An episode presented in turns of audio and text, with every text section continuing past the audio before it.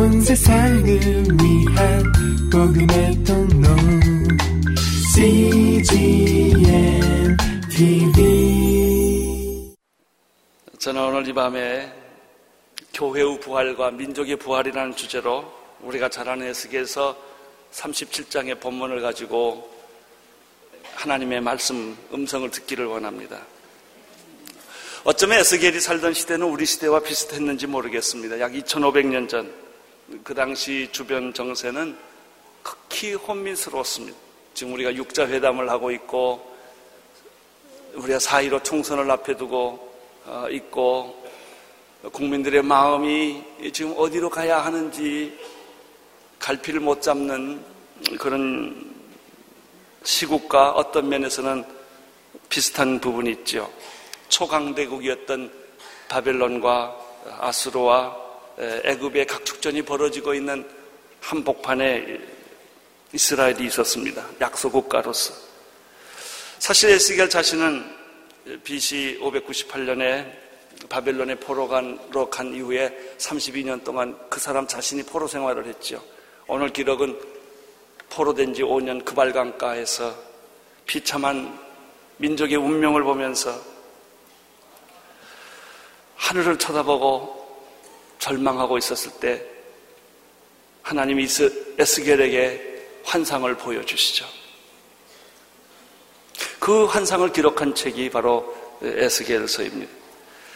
에스겔서는 크게 세 가지 주제를 다루고 있습니다. 첫째는 하나님께 범죄하고 우상 숭배했던 그 이스라엘을 하나님이 징벌하시고 포로로 잡혀가는 이야기입니다. 하나님은 아무리 택한 백성이라 할지라도 죄를 범하고 우상 숭배하고 하나님 싫어하는 것만 골라하면 채찍하고 포로로 집어넣고 고난을 줄 수밖에 없는 것이죠. 하나님은 어떻게 이스라엘 백성을 심판하셨는가? 강대국을 사용하셨어요. 강대국을 사용하셔서 이스라엘 백성들을 초토화시키고 그리고 이스라엘 백성들을 집과 가정과 아내와 자녀들을 잃게 만들었죠. 그러나 하나님은 두 번째 이야기는 뭐냐면 이스라엘을 초토화시켰던 그 강대국을 하나님이 그냥 그냥 두냐? 그 강대국도 하나님이 징벌하신다는 얘기가 이 에스겔서 이야기입니다. 그렇지만 에스겔에 나오는 세 번째 메시지는 하나님이 심판하시고 징계하시고 채찍하시고 그리고 고통을 주시면서도 영원히 멸망시키지 않고 회개하고 돌아오면 다시 회복시키시고 부활을 시키시고 하나님의 영광스러운 자녀로 다시 삼아주신다는 얘기가 바로 에스겔서에 나오는 환상이고 비전입니다. 성경 본문이 좀 깁니다만은 어느 걸 뺄 수가 없어서 다 읽었습니다. 여기에 중요한 메시지가 세 가지가 있거든요. 오늘 나는 이 밤에 이 메시지가 우리 교회에게 적용이 되고 우리 민족에게 적용이 되고 여러분에게 적용되기를 바랍니다. 먼저 삼십칠 장 일 절을 읽겠습니다. 시작. 여호와께서 권능으로 내게 임하시고 그 신으로 나를 데리고 가사 골짜기 가운데 두셨는데 거기 뼈가 가득하더라. 첫 번째 여기서 우리가 발견하는 것은 놀라운 사실은 여호와의 권능으로 내게 임하사 여호와의 신이 나를 데리고 해골 골짜기로 갔다는 것이죠. 여러분, 여기 나타나는 여호와의 신은 신학적인 표현으로 말하면 성령님이에요. 성령님이 예수님을 이끌고 광야로 간 것과 마찬가지입니다.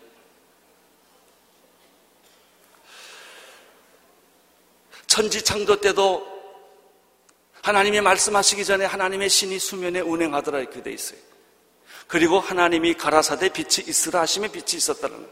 성령과 말씀에 천지 창조는 두 개예요. 하나님의 신이 수면에 운행했고 흑암과 혼돈과 공허와 어둠 속에 하나님의 신이 운명했고 그리고 하나님의 말씀이 전달되죠. 그때 창조가 시작되는 거예요. 이 창조의 배경에는 말씀과 성령이 있었던 것이죠. 인간을 창조할 때도 마찬가지였습니다. 흙으로 사람을 지으시고 그 코에 생기를, 바람을, 영을, 분유말을, 성령을, 하나님의 기운을 불어넣으니 생명이 된지라. 교회도 마찬가지입니다.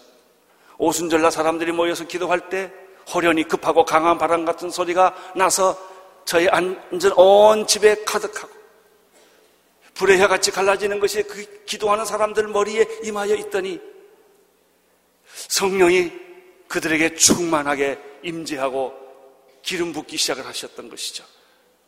그래서 생긴 것이 교회가 아닙니까? 성령님께서 에스겔을 어디로 데리고 가십니까?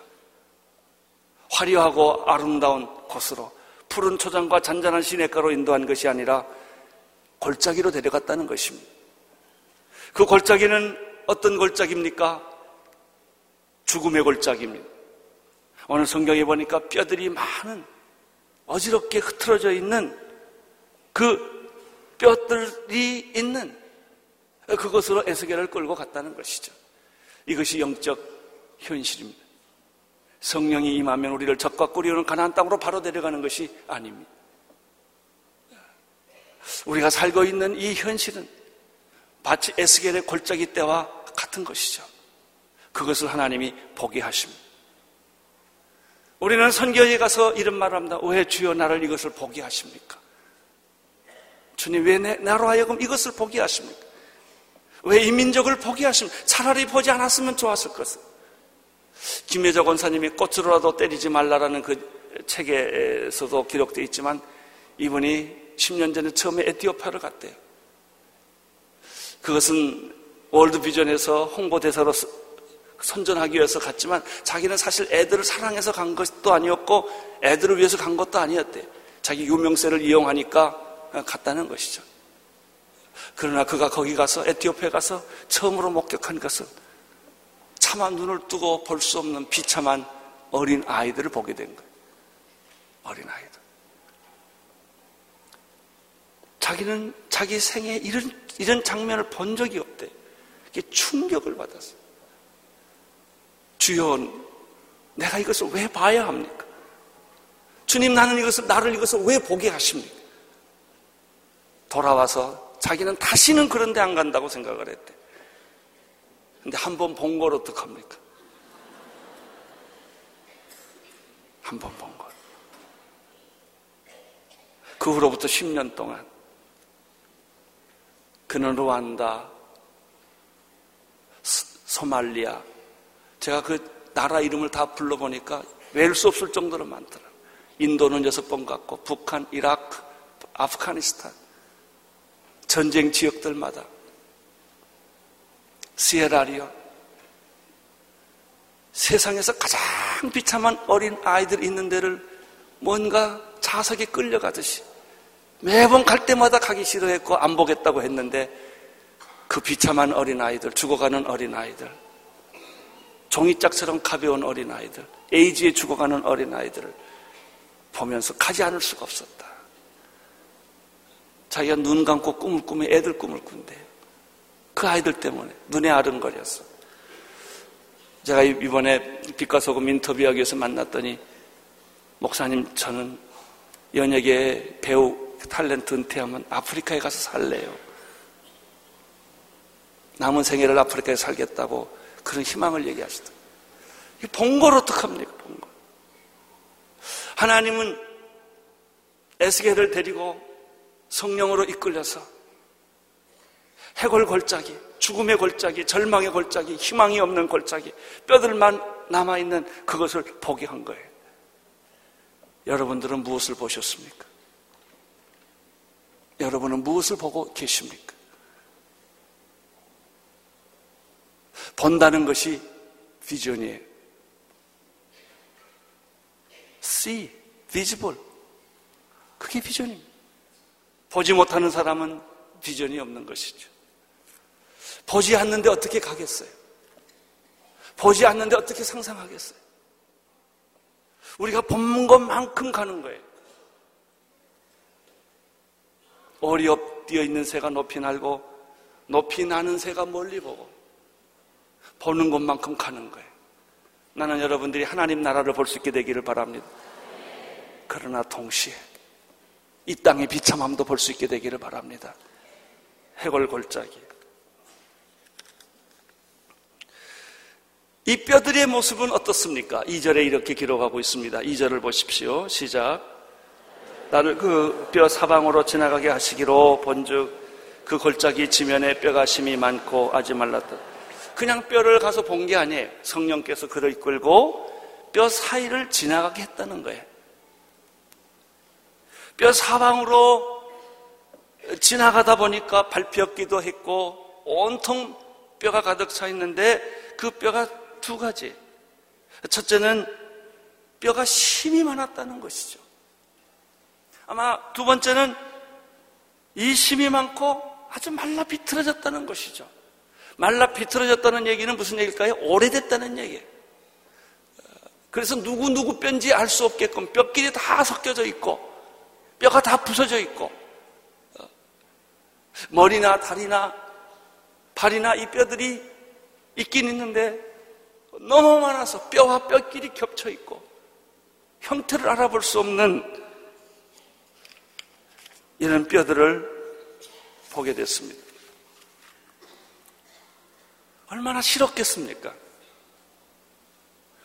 얼마나 무서웠겠습니까? 아, 빨리 빨리 피해야지. 빨리 여기를 벗어나야지. 그래요. 우리는 이라크의 전쟁의 참물을, 참상을 봤어요. 우리는 바그, 아프가니스탄의 전쟁의 참상을 보았어요. 우리는 구일일 테러에서 쌍둥이 빌딩이 무너지는 것을 보았어요. 거기 있던 사람들이 다 엉켜 죽었을 거예요.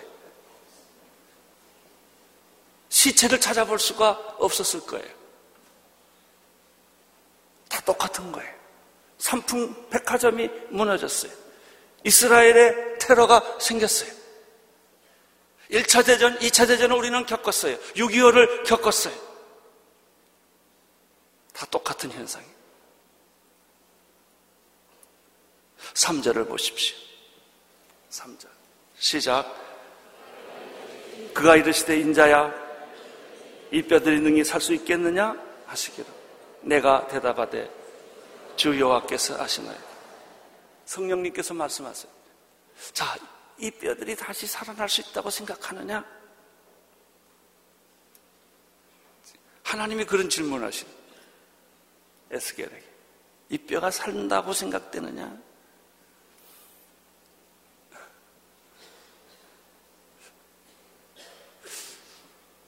성령님이 아이큐가 낮을 수도 없고 불가능한 질문이에요.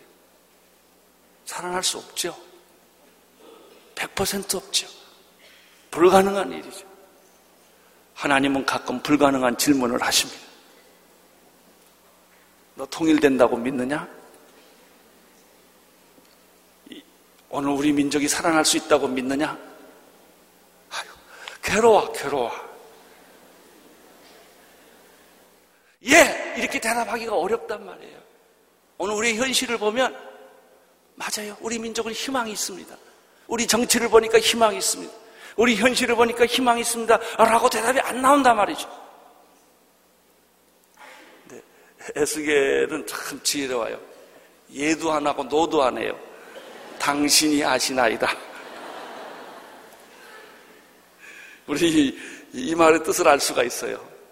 노! 살 수 없습니다. 난데 하나님이 물으시니까 노론 할 수는 없고 뭐 예수는 더 못하겠고 당신이 아시나이다. 그런데 웬일입니까?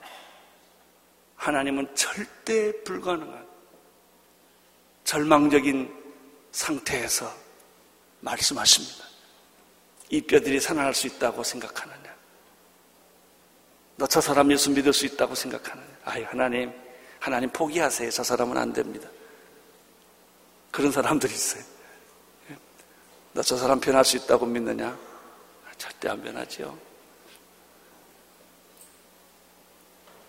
그런데 오늘 성경에 보니까 이런 절망적인 상황을 보여주시고 하나님께서 이들에게, 에스겔에게 이 뼈들은 다시 살아난다, 이 뼈들은 다시 회복된다라는 메시지를 주시는 것이 오늘 본문의 이야기입니다. 어떻게 살아나는가? 살아난다고 하는 것은 의미는 무엇인가? 오늘 하나님의 성령님께서 세 가지 명령을 해 주십니다. 자, 먼저 사 절을 보겠습니다. 사 절 시작. 또 내게 이르시되 너는 이 모든 뼈에게 대언하여 이르기를 너희 마른 뼈들아 여호와의 말씀을 들을지어다. 첫째, 하나님은 에스겔을 시켜서 뼈들에게 말하라고 하는 것입니다. 이 뼈들에게, 너는 뼈들에게 대언하라. 무슨 말을 할까요? 마른 뼈들아 말씀을 들을지어다. 하나님의 말씀을 들을지어다. 오 절을 보십시오. 시작. 주 여호와께서 이 뼈들에게 말씀하시기를 내가 생기로 너희에게 들어가게 하리니 너희는 살리라. 무슨 말씀에? 뼈들에게 말해라. 무슨 말을 할까요? 너는 뼈들에게 말하는데 하나님의 생기가 이 죽은 뼈다귀들 속에 들어가서 다시 살아날 것이다. 이, 이 비전을 얘기하라는 것입니다. 나는 오늘 이 말씀을 들을 때 하나님이 이것이 우리 민족에게 하는 말씀인 것 같아요. 너는 이 민족에게 태어나라. 예수 믿지 않는 사람에게 가서 말을 해라. 하나님이 너를 다시 살릴 것이다. 하나님이 너를 구원할 것이다. 희망이 없는 이 민족에게 희망을 주고 이 민족을 부활시킬 것이다. 뼈들에게 가서 말을 해라. 미친놈이지 어떻게 뼈들한테가 얘기를 합니까? 귀가 있습니까? 눈이 있습니까? 혈관이 있습니까? 세포가 있습니까? 그런데 이 죽어있는 뼈들에게 말하라는 거예요. 이게 전도입니다. 불가능에 도전하라는 것입니다. 이것이 믿음입니다. 예수 그리스도의 능력이 바로 이런 것입니다. 여러분, 하나님이 불가능한 일을 시킬 때 하나님께서 그 놀라운 기적과 능력을 이미 베푸실 것을 결정하시고 시키는 겁니다. 하나님은 이미 결정하셨어요. 여러분을 선택하기로, 이 민족을 구원하시기로, 여러분을 축복하시기로, 모든 민족과 열방을 축복하기로 결정하셨기 때문에 여기에 많은 사역자들이 외국에서부터 온 거예요. 그 사람들은 그 나라를 대표하는 사람들이에요. 일본에 있는 오십여 명이 오는 사람들에게 하나님이 질문합니다. 너는 일본이 살아날 것을 믿느냐? 하나님이 아시나이다.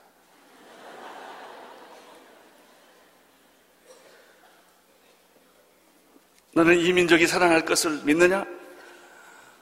그랬으면 얼마나 좋겠어요? 우리는 그, 그 대답이에요. 하나님, 그랬으면 얼마나 좋겠어요?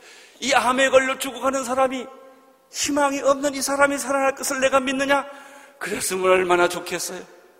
우리 대답은 그런 거예요. 하나님이 아시지요. 그러나 하나님은 분명히 말합니다. 너는 뼈들에게 말하라. 이 뼈들은 다시 살아날 것이다. 내가 이 뼈들에게 생기를 주어 다시 살게 할 것이다. 이, 이 메시지를 전하라는 거예요. 이 메시지를.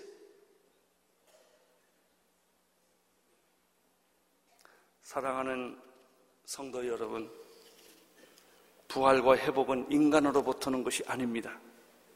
하나님으로부터 오는 것입니다. 죽은 자를 살리시는 분이 하나님이십니다. 없는 것을 있는 것 같이 부르시는 분이 하나님이십니다. 불가능을 가능하게 하시는 분은 하나님이십니다. 무에서 유를 만드신 분은 하나님이십니다. 천지를 창조하신 분은 하나님의 만, 하나님이십니다.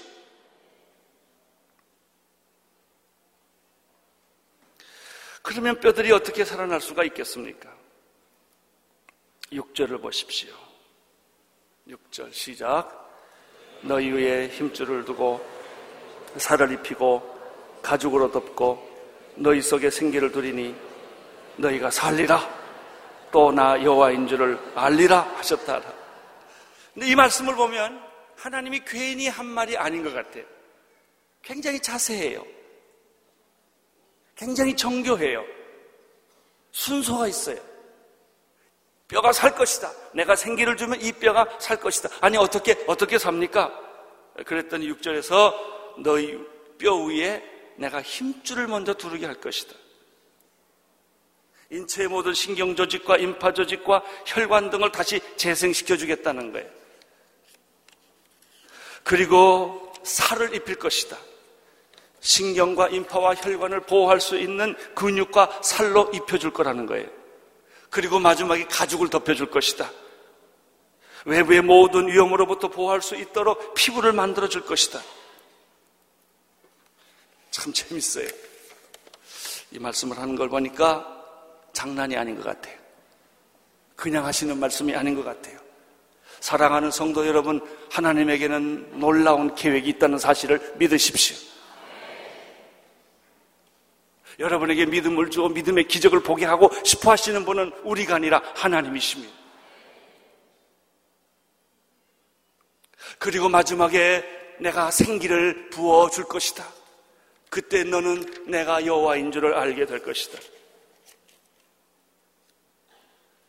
우리는 여기서 하나님이 우리를 살리시되 그냥 살리시지 않고 놀랍게 질서 있게 시간에 따라서 하나님의 방법으로 기적을 베푸시는 것을 알 수가 있죠. 씨를 하나 뿌리면 그 씨가 자라서 많은 열매를 맺어요. 씨 하나는 조이삭을 만들고 쌀벼를 만드는 거예요. 그런데 그 씨가 자라서 이삭 될 때까지 과정을 다 제거해버리면 무슨 일이 생기는 거예요? 하나는 천 개, 만 개예요. 우리가 그 과정을 모를 뿐이에요. 여러분, 하나는 열 개를 만들고 백 개를 만들고 천 개를 만들고 그게 삼십 배, 육십 배, 백 배 이야기예요. 삼십 배, 육십 배, 백 배 축복을 너에게 주리라. 믿음 있는 사람만이 이것을 보는 것이죠.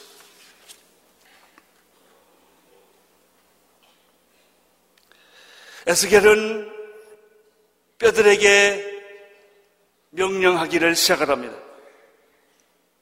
뼈들아, 움직여라.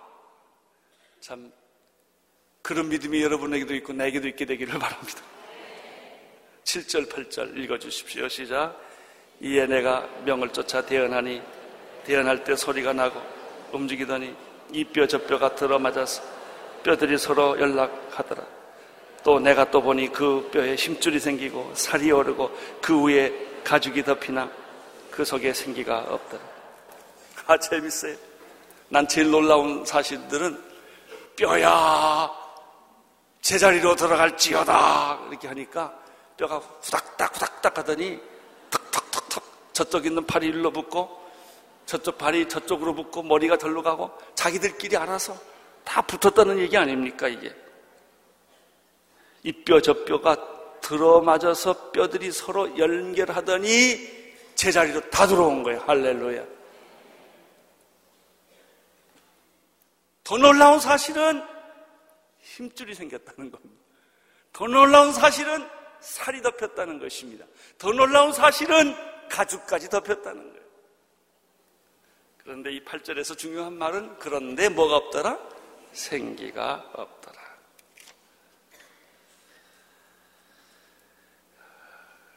여기서 우리가 또 중요한 메시지를 발견할 수가 있습니다. 여기서 중요한 것은 껍질은 변했는데 속은 아직 안 변했다는 거예요. 형태는 다 됐는데 내용이 없다는 것입니다. 나는 이런 교회가 안 되기를 바랍니다. 집도 크고 숫자도 많고 사람도 많고 헌금도 많이 모이고 프로그램도 많은데 생기가 없는 교회가 있을 수 있어요. 형태는 다 돼 있어요. 그러나 그것은 죽은 시체와 같습니다. 성령님이 없는 교회는 죽은 시체입니다. 사람들만 움직이고 프로그램만 왔다 갔다 하고 뭐가 있는 것 같은데 가보면 아무것도 없는 거예요. 생산할 능력이 없는 거예요. 부흥이 일어나지 않습니다. 여러분, 아합 왕을 기억하십니까? 바알 제사장들이 제단을 쌓고 거기에 송아지를 갖다 놓고, 그리고 이 사람들이 소리 하루 종일 소리 지르고 방언하고 춤을 추고 아무리 해도 불이 안 내려온 거나 마찬가지예요. 나는 오늘 우리들의 교회 현실을 보면서 목회 현실, 그렇게 예배를 많이 드렸는데 기적이 없어요. 그렇게 찬송을 많이 불렀는데, 그렇게 기도를 많이 했고, 그렇게 예배를 많이 드렸고, 그런 많은 설교를 들었는데도 왜 우리는 움직이지 않는 것입니까? 왜 우리는 변화되지 않는 것입니까? 그래서 우리는 더 자극적인 예배를 드리는 거예요. 더 우리는 더 현란한 예배를 드리는 거예요. 하나님은 시끄럽다래요. 이게 다 내게 시끄럽다, 이게 다 무슨 의미가 있느냐, 너희들이 송아지 잡고 피걸, 이게 다 무슨 의미가 있느냐, 나는 피곤하다 그래. 하나님, 그런 예배 안 받겠다. 내가 죄악을 품고 드리는 예배, 회개하지 않고 드리는 예배, 겉모양만 화려한 예배, 형식만 화려한 예배, 모양만 갖춘 예배, 나는 그 제사에, 그 피에 내가 이제 질렸다 그래. 질렸다. 나는 너에게 원하는 것은 상한 심령이라. 상한 심령. 그런 형식을 내가 원하는 게 아니다. 너희 머리끝부터 발끝까지 다 너희들은 지금 상해 있다 이거야.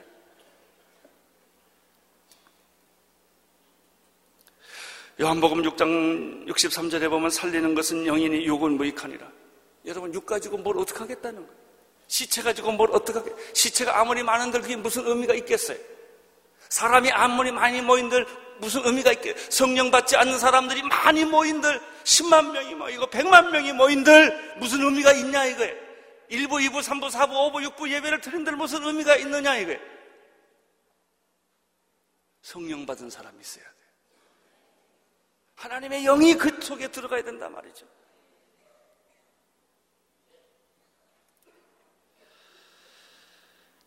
시체. 사람의 모습은 다 됐어요. 뼈도 있고 힘줄도 있고 살도 있고 가죽도 있고 전혀 움직이지 않는 시체들.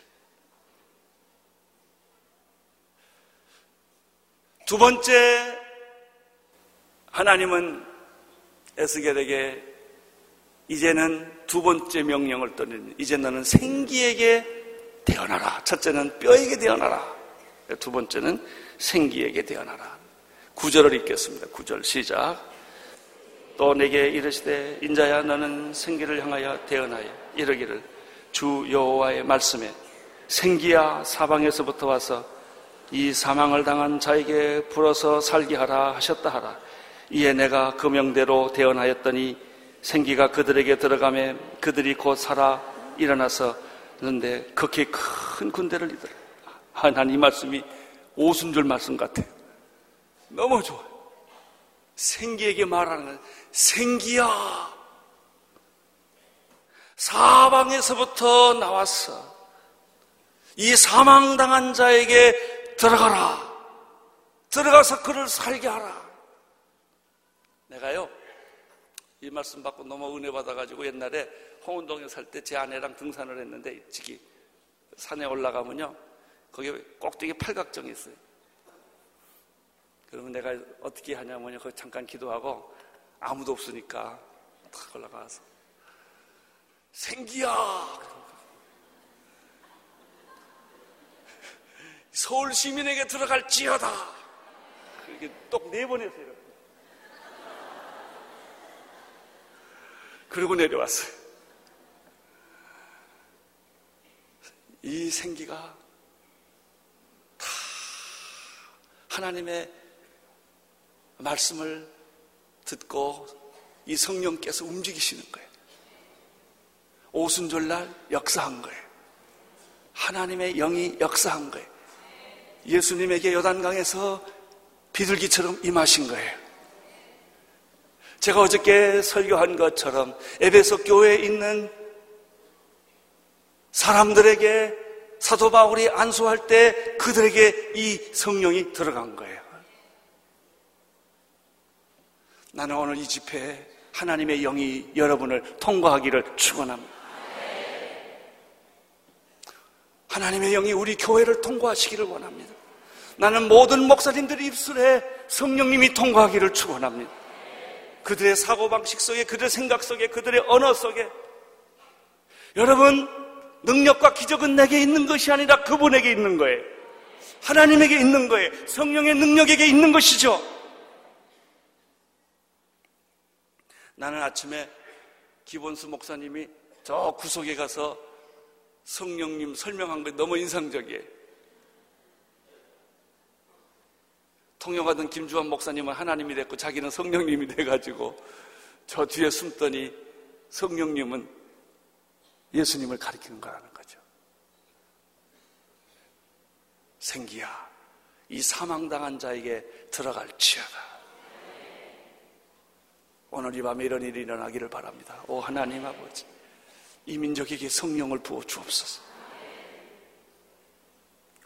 이 척박한 땅에, 이 저주스러운 땅에, 이 피가 많이 흘린 땅에 하나님의 성령의 세대가 임하게 하여 주옵소서. 우리 교회 성령이 임하기를 원합니다. 이 부흥하는 교회는 보니까요, 자동차 타고 앞바퀴가 그 교회 무단에만 딱 달아도 은혜 받더라고요.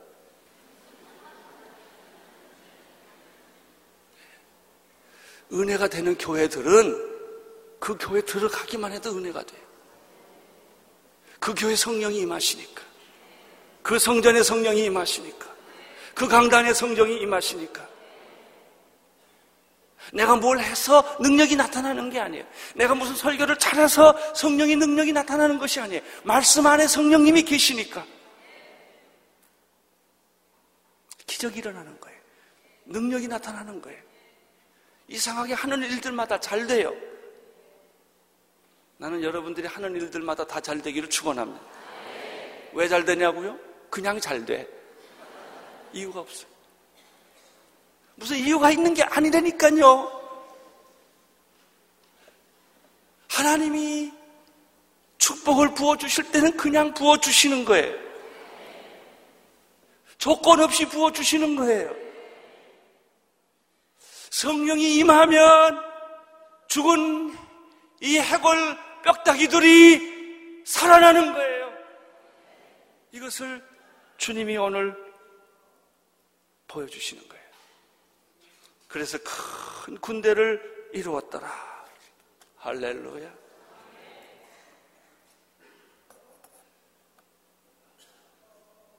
주님, 오늘 우리에게 이런 기적과 이런 축복과 이런 능력이 있기를 간절히 사모합니다. 목마른 사슴이 시냇물을 사모하듯이 내 영혼이 힘이 갈급합니다. 주님, 우리 교회는 다 있어요. 뼈도 있고, 신경도 있고, 살도 있고, 가죽도 있고, 건물도 있고, 사람도 있고, 조직도 있고, 프로그램도 있지만 생기가 없습니다. 예배도 있고, 설교도 있고, 성경 공부도 있지만 뭔가 안 일어납니다. 아무 일도 안 일어납니다. 오 주여, 당신이 오시옵소서. 당신이 움직여 주옵소서.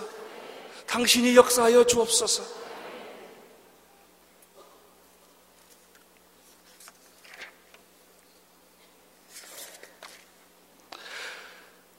로마서 팔 장 구 절에 보면, 만일 너희 속에 하나님의 영이 거하시면 너희가 육신에 있지 아니하고 영에 있나니, 누구든지 그리스도의 영이 없으면 그리스도의 사람이 아니라.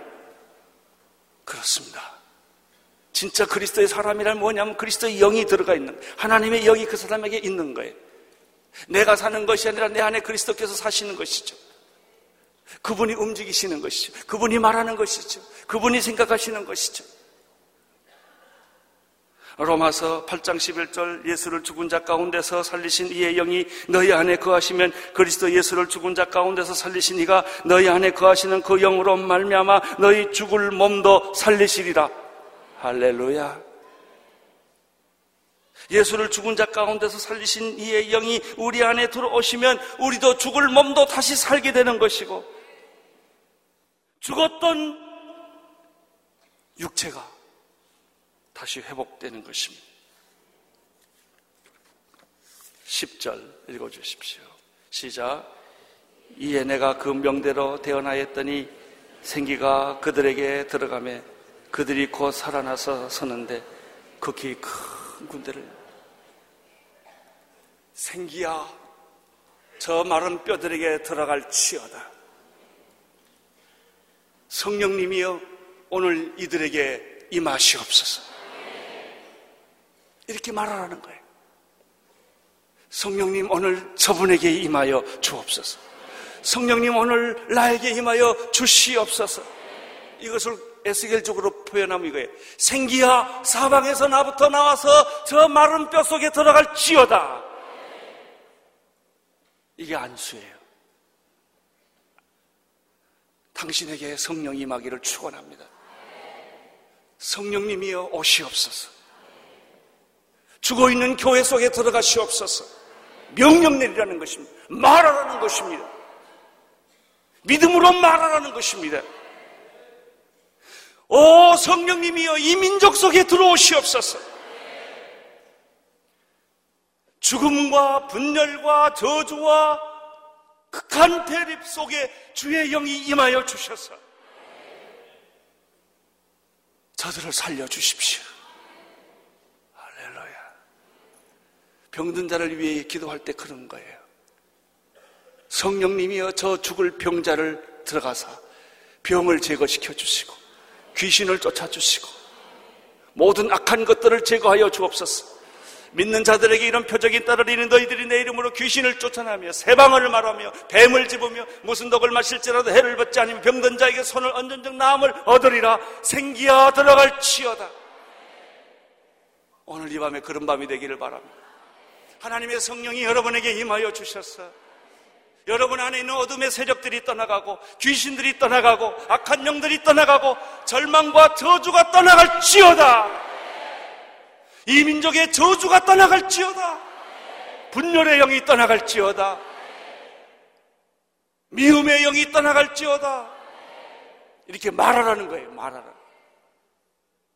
에스겔에게 말했어요. 너는 뼈들에게 말해라. 두 번째 생기에게도 말해라. 생기야 들어갈지어다 그렇게 하니까 우리가 조금 고민스러워. 너무 좀 불경스러워가지고 내가 하나님을 명령하는 것이 아닌가 이런 생각이 들어서. 그런 뜻이 아니에요. 내가 하나님께 명령하라는 뜻이 아니에요. 하나님 말씀하셨어요. 생기에게 대언하라고 그런 거예요. 이건 하나님의 명령이지 내 명령이 아니라는 거예요. 여러분 옆에 있는 분에게 이렇게 안수하세요. 그리고 성령님이 임할지어다. 생기야 들어갈 지어다. 아멘. 그게 안수입니다. 안수. 사도 바울이 에베소에 있는 열두 명의 제자들에게 안수함에 성령이 임하여 방언도 하고 예언도 하니라. 그들은 영적 경험을 하기 시작했던 것이죠. 하나님의 성령이 내 안에 들어오는 것을 경험하기 시작했던 것이죠. 여러분 영이 들어와야 육이 사라집니다. 인간의 이성으로, 인간의 방법으로, 인간의 의지로, 교육으로, 지성으로 육은 무너지지 않아요. 살리는 것은 영이니 육은 무익하니라. 육으로 육을 문제는 해결되지 않는 것입니다. 하나님의 영으로만 이것은 해결되는 것입니다. 그리스도의 영이 없으면 그리스도의 사람이 아니라 라고 말씀하셨습니다. 이거 오늘 이 말씀, 오늘 나는 이 말씀을 여러분이 들어야 된다고 믿습니다. 모든 민족에게 가서 그 말을 하라는 것입니다. 이라크에 가서 하라는 것입니다. 애굽에 가서 하라는 것입니다. 일본 땅에 가서 하라는 것입니다. 일본 분들은 비행기 타고 가서 내 땅 내리자마자 일본 땅에 생기가 들어갈지어다. 그리고 집으로 가시기를 바랍니다. 그런데 놀라운 사실은 생기가 들어간다는 거예요. 안 들어갈 것 같은데 들어간다는 거예요. 할렐루야. 여러분 교회 부흥이 일어날 줄로 믿습니다. 내가 하는 거 아니에요. 목사님이 하는 것도 아니에요. 장로님이 하는 것도 아니에요. 성령님이 하십니다. 성령님이 어떻게 하십니까? 여러분이 간구하고 여러분이 명령하고 믿음으로 하나님 시키는 거 아닙니다. 그때 성령님이 움직이시는 거예요.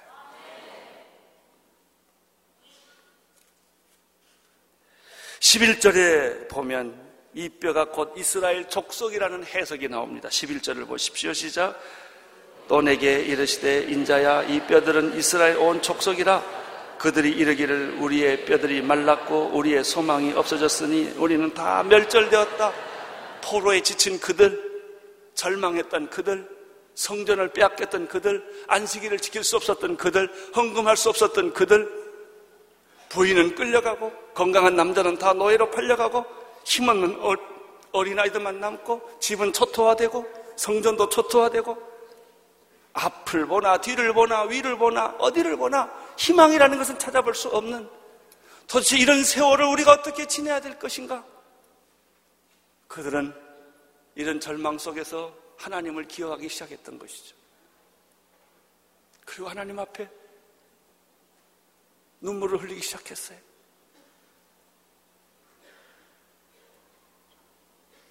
내 혀야 붙을지어다, 입천장에 붙을지어다.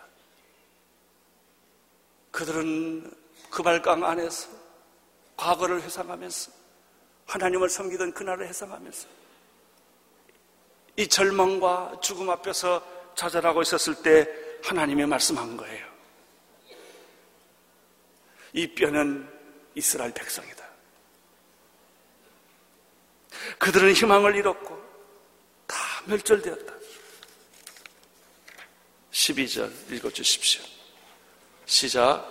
그러므로 너는 대언하여 그들에게 이르기를 주 여호와의 말씀 내 백성아 내가 너희 무덤을 열고 너희로 거기서 나오게 하고 이스라엘 땅으로 들어가게 하리라. 뭘 열고? 무덤을 열고. 어디서 나오게 하고? 무덤에서 나오게 하고. 어디로 돌아가게 합니까? 이스라엘로 돌아가게 합니다. 이런 일들이 지금 이스라엘에 일어나고 있는 것이죠. 나는 이스라엘이 구원받을 줄로 믿습니다. 하나님은 이스라엘을 차셨지만 흩게 하셨지만 다시 그들을 불러 모아서 다시 고토로 예루살렘, 새 예루살렘을 만들게 하시는 하나님이신 줄로 믿습니다. 십삼 절을 읽어주십시오. 내 백성들아 내가 너희 무덤을 열고 너희를 거기서 나에게 나오게 한즉 너희가 나를 여호와인 줄 알리라. 십사 절. 내가 또 내 신을 너희 속에 두어 너희로 살게 하고 내가 또 너희로 너희 고토로 거하게 하리니 나 여호와가 이 일을 말하고 이를 줄을 너희로 알게 하리라. 나 여호와의 말이니라 하셨다. 저는 어젯밤에 예수를 믿을 뿐만 아니라 너희가 믿을 때 성령을 받았느냐라는 질문을 가지고 설교를 했어요. 우리는 성령이라는 말을 들어본 적이 별로 없는 것 같습니다. 너희가 무슨 세례를 받았느냐? 회개, 요한의 말하는 회개의 세례를 받았습니다. 회개의 세례는 세례의 시작이지 끝이 아니다. 봐라! 세례 요한도 예수님 얘기하지 않았냐? 예수의 세례를 받아라. 성령 세례를 받아라. 불 세례를 받아라. 은혜 세례를 받아라. 사랑과 용서의 세례를 받아라. 사람들은 그때야 눈을 뜨기 시작했어요. 아. 이런 것이 있었군요. 우리에게도 세례를 베풀어 주십시오. 바울이 안수할 때 성령이 임함으로 그들이 방언도 하고 예언하는데 열두 명이 되었다고 말했어요. 여러분, 부흥은 하나님이 움직이시는 것입니다. 성령님이 움직이시는 것입니다. 오늘 메시지를 통해서 우리에게 주시는 말씀은 무엇입니까? 뼈들에게 명령하라. 힘줄이 생기고 살이 붙고 가죽이 생겨라. 그 다음에 생기에게 말하라고 말했습니다. 생기야 사방에서부터 나가서 사망당한 죽어버린 이 뼈에 들어가서 저들을 살게 하라. 그랬더니 생기가 들어가서 군대를 만들었다는 것입니다. 할렐루야. 이것이 부흥의 전부입니다. 부흥의 알파와 오메가인 것이죠. 우리 말씀을 정리해보면 이런 거예요. 성령님을 보내주셨습니다. 두 번째는 절망적인 자기 모습을 포기합니다. 세 번째는 죽은 뼈들이 살아날 수 있는 소망과 기적을 보여주십니다. 그리고 실제로 하나님께서는 자기의 생명과 부활의 영인 생기를 불어넣어 주어서 살게 하여 주십니다. 할렐루야. 나는 오늘 우리 민족교회, 이 땅에 있는 모든 교회들에게 에스겔 삼십칠 장과 같은 기적과 부활의 역사가 일어나기를 축원하는 것입니다. 세 번째입니다. 자, 뼈들에게 명령하셨습니다. 두 번째는 생기에게 명령하셨습니다. 세 번째는 하나님이 에스겔에게서 무슨 비전과 환상을 주십니까? 민족 통일의 비전을 주십니다. 십오 절, 십육 절, 십칠 절을 읽어주십시오. 시작. 여호와의 말씀이 또 내게 임하여 가라사대, 인자야 너는 막대기 하나를 취하여 그 위에 유다와 그 짝 이스라엘 자손이라 쓰고, 또 다른 막대기 하나를 취하여 그 위에 에브라임의 막대기 곧 요셉과 그 짝 이스라엘 족속이라 쓰고, 그 막대기를 서로 합하여 하나가 되게 하라. 내 손에서 둘이 하나가 되리라. 와, 와, 하나는 유다라는 막대기, 하나는 이스라엘 막대기, 그리고 그 막대기를 두 개를 하나로 만들어라. 생기, 뼈에게 말하라. 생기에게 말하라. 그리고 내 민족에게 말하라. 하나 되어라. 하나 되어라. 할렐루야. 남과 북이 하나 되어라. 보수와 진보가 하나 되어라. 여당과 야당이 하나 되어라. 여러분, 이 메시지는 오늘 우리 가족에게 준 메시지고 우리 교회에게 준 메시지. 교파가 하나 되어라. 교단이 하나 되어라 말씀하십니다.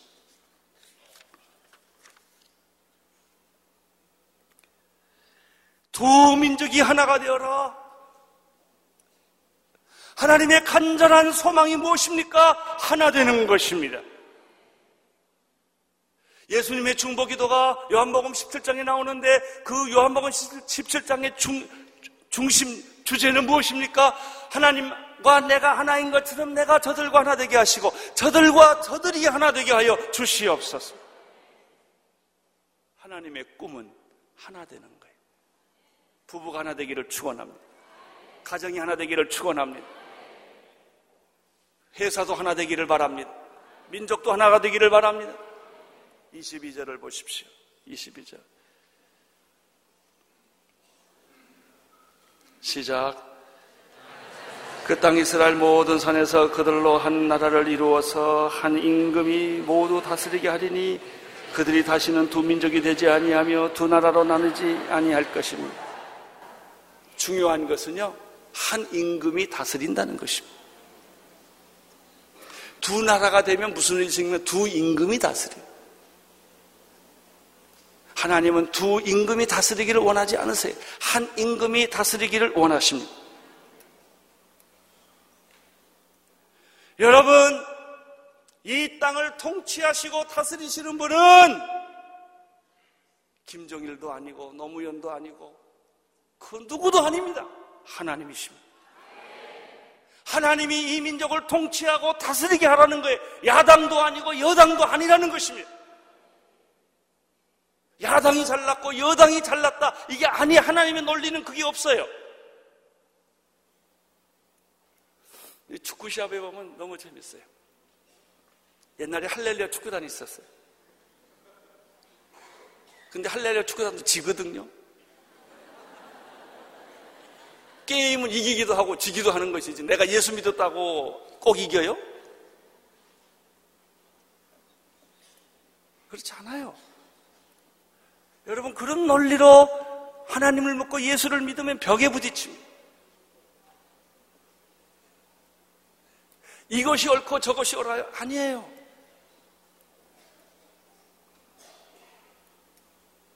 여러분, 안중근 의사는 우리나라 사람한테는 기분 좋은 사람이지만 일본 사람들한테 기분 나쁜 사람이에요.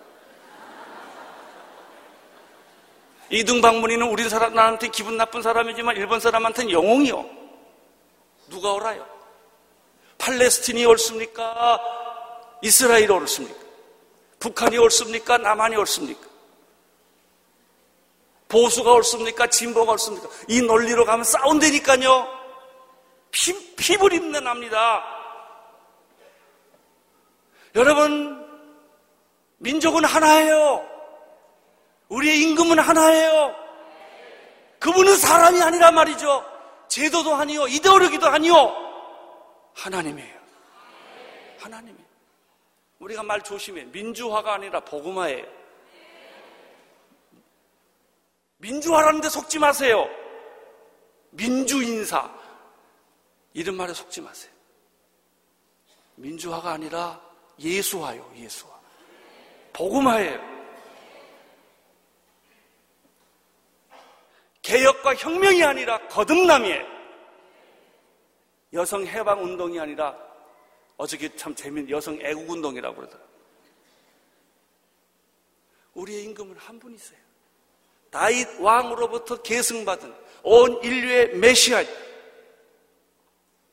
예수 그리스도, 그분이 우리의 왕이십니다. 이 민족의 왕이십니다. 한 나라의 왕이십니다. 우리는 이 사실을 선포해야 되는 거예요.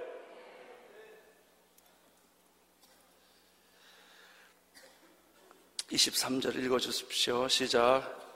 그들이 그 우상들과 가증한 물건과 그 모든 죄악으로 스스로 더럽히지 아니하리라. 내가 그들을 그 범죄한 모든 처소에서 구원하여 정결케 한즉 그들은 내 백성이 되고 나는 그들의 하나님이 되리라. 통일된 거룩한 이스라엘 다스릴 왕은 누구입니까? 유다 왕도 아니고 북이스라엘 왕도 아니라는 거예요. 우리는 지나간 역사 속에 여러 대통령을 많이 모셨어요. 그 대통령이 계실 때는 그분이 전부인 것 같이 보였어요. 지나놓고 보니까 뭐예요? 다 불쌍한 한 인간에 불과한 거예요. 여러분, 인간을 우상화하지 마세요. 이데올로기를 절대화하지 마세요. 하나님 외에는 없어요. 하나님이 우리의 왕이십니다. 예수 그리스도가 우리의 왕이십니다. 하나님이 통치하시고 다스려야 합니다. 이게 통일이에요. 새 사회의 주인은 예수 그리스도이십니다. 이십사 절 읽어주십시오. 시작. 내 종 다윗이 그들의 왕이 되리니 그들에게 한 다 한 목자가 있을 것이라. 이십오 절에 보면 내 종 다윗이 영원히 그 왕이 된다고 말했습니다. 그의 나라는 영원한 언약이 세워지고 견고하며 번성하게 될 것입니다. 하나님은 그들의 하나님이 되고 그들은 영원한 하나님의 백성이 될 것이며 하나님의 성소 가운데서 영원토록 있을 것이며 모든 열방과 열국이 하나님 이스라엘을 거룩하게 하는 여호와인 줄을 알게 될 것이라고 말했습니다. 이것이 바로 참 메시아 예수 그리스도를 통하여 이루어지는 통일입니다. 이것이 에스겔 삼십칠 장에 나타난 환상이었습니다. 나는 이 말씀이 우리 역사와 현실에 적용된다고 믿습니다. 주님께 경배와 찬양을 올려돌립니다. 이 땅을 통치하고 다스리는 분은 만왕의 왕이시고 만주의 주이신 예수 그리스도, 그분이 역사를 통치하시고 다스리십니다. 상대적인 것을 절대적인 것으로 만들지 마십시오. 우상을 하나님으로 만들지 마십시오. 물질을 하나님으로 만들지 마십시오. 이데올로기를 하나님으로 만들지 마십시오. 하나님은 역사를 새롭게 하십니다. 오 주여, 이 민족의 교회를 부흥시켜 주옵소서. 이 민족을 부활시켜 주시옵소서. 하나님의 축복이 이 민족 가운데 함께 하시기를 축원합니다.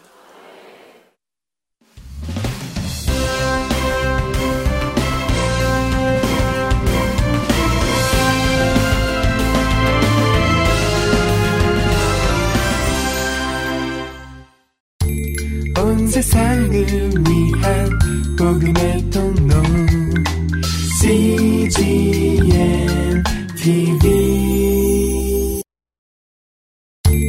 온 세상을 위한 복음의 통로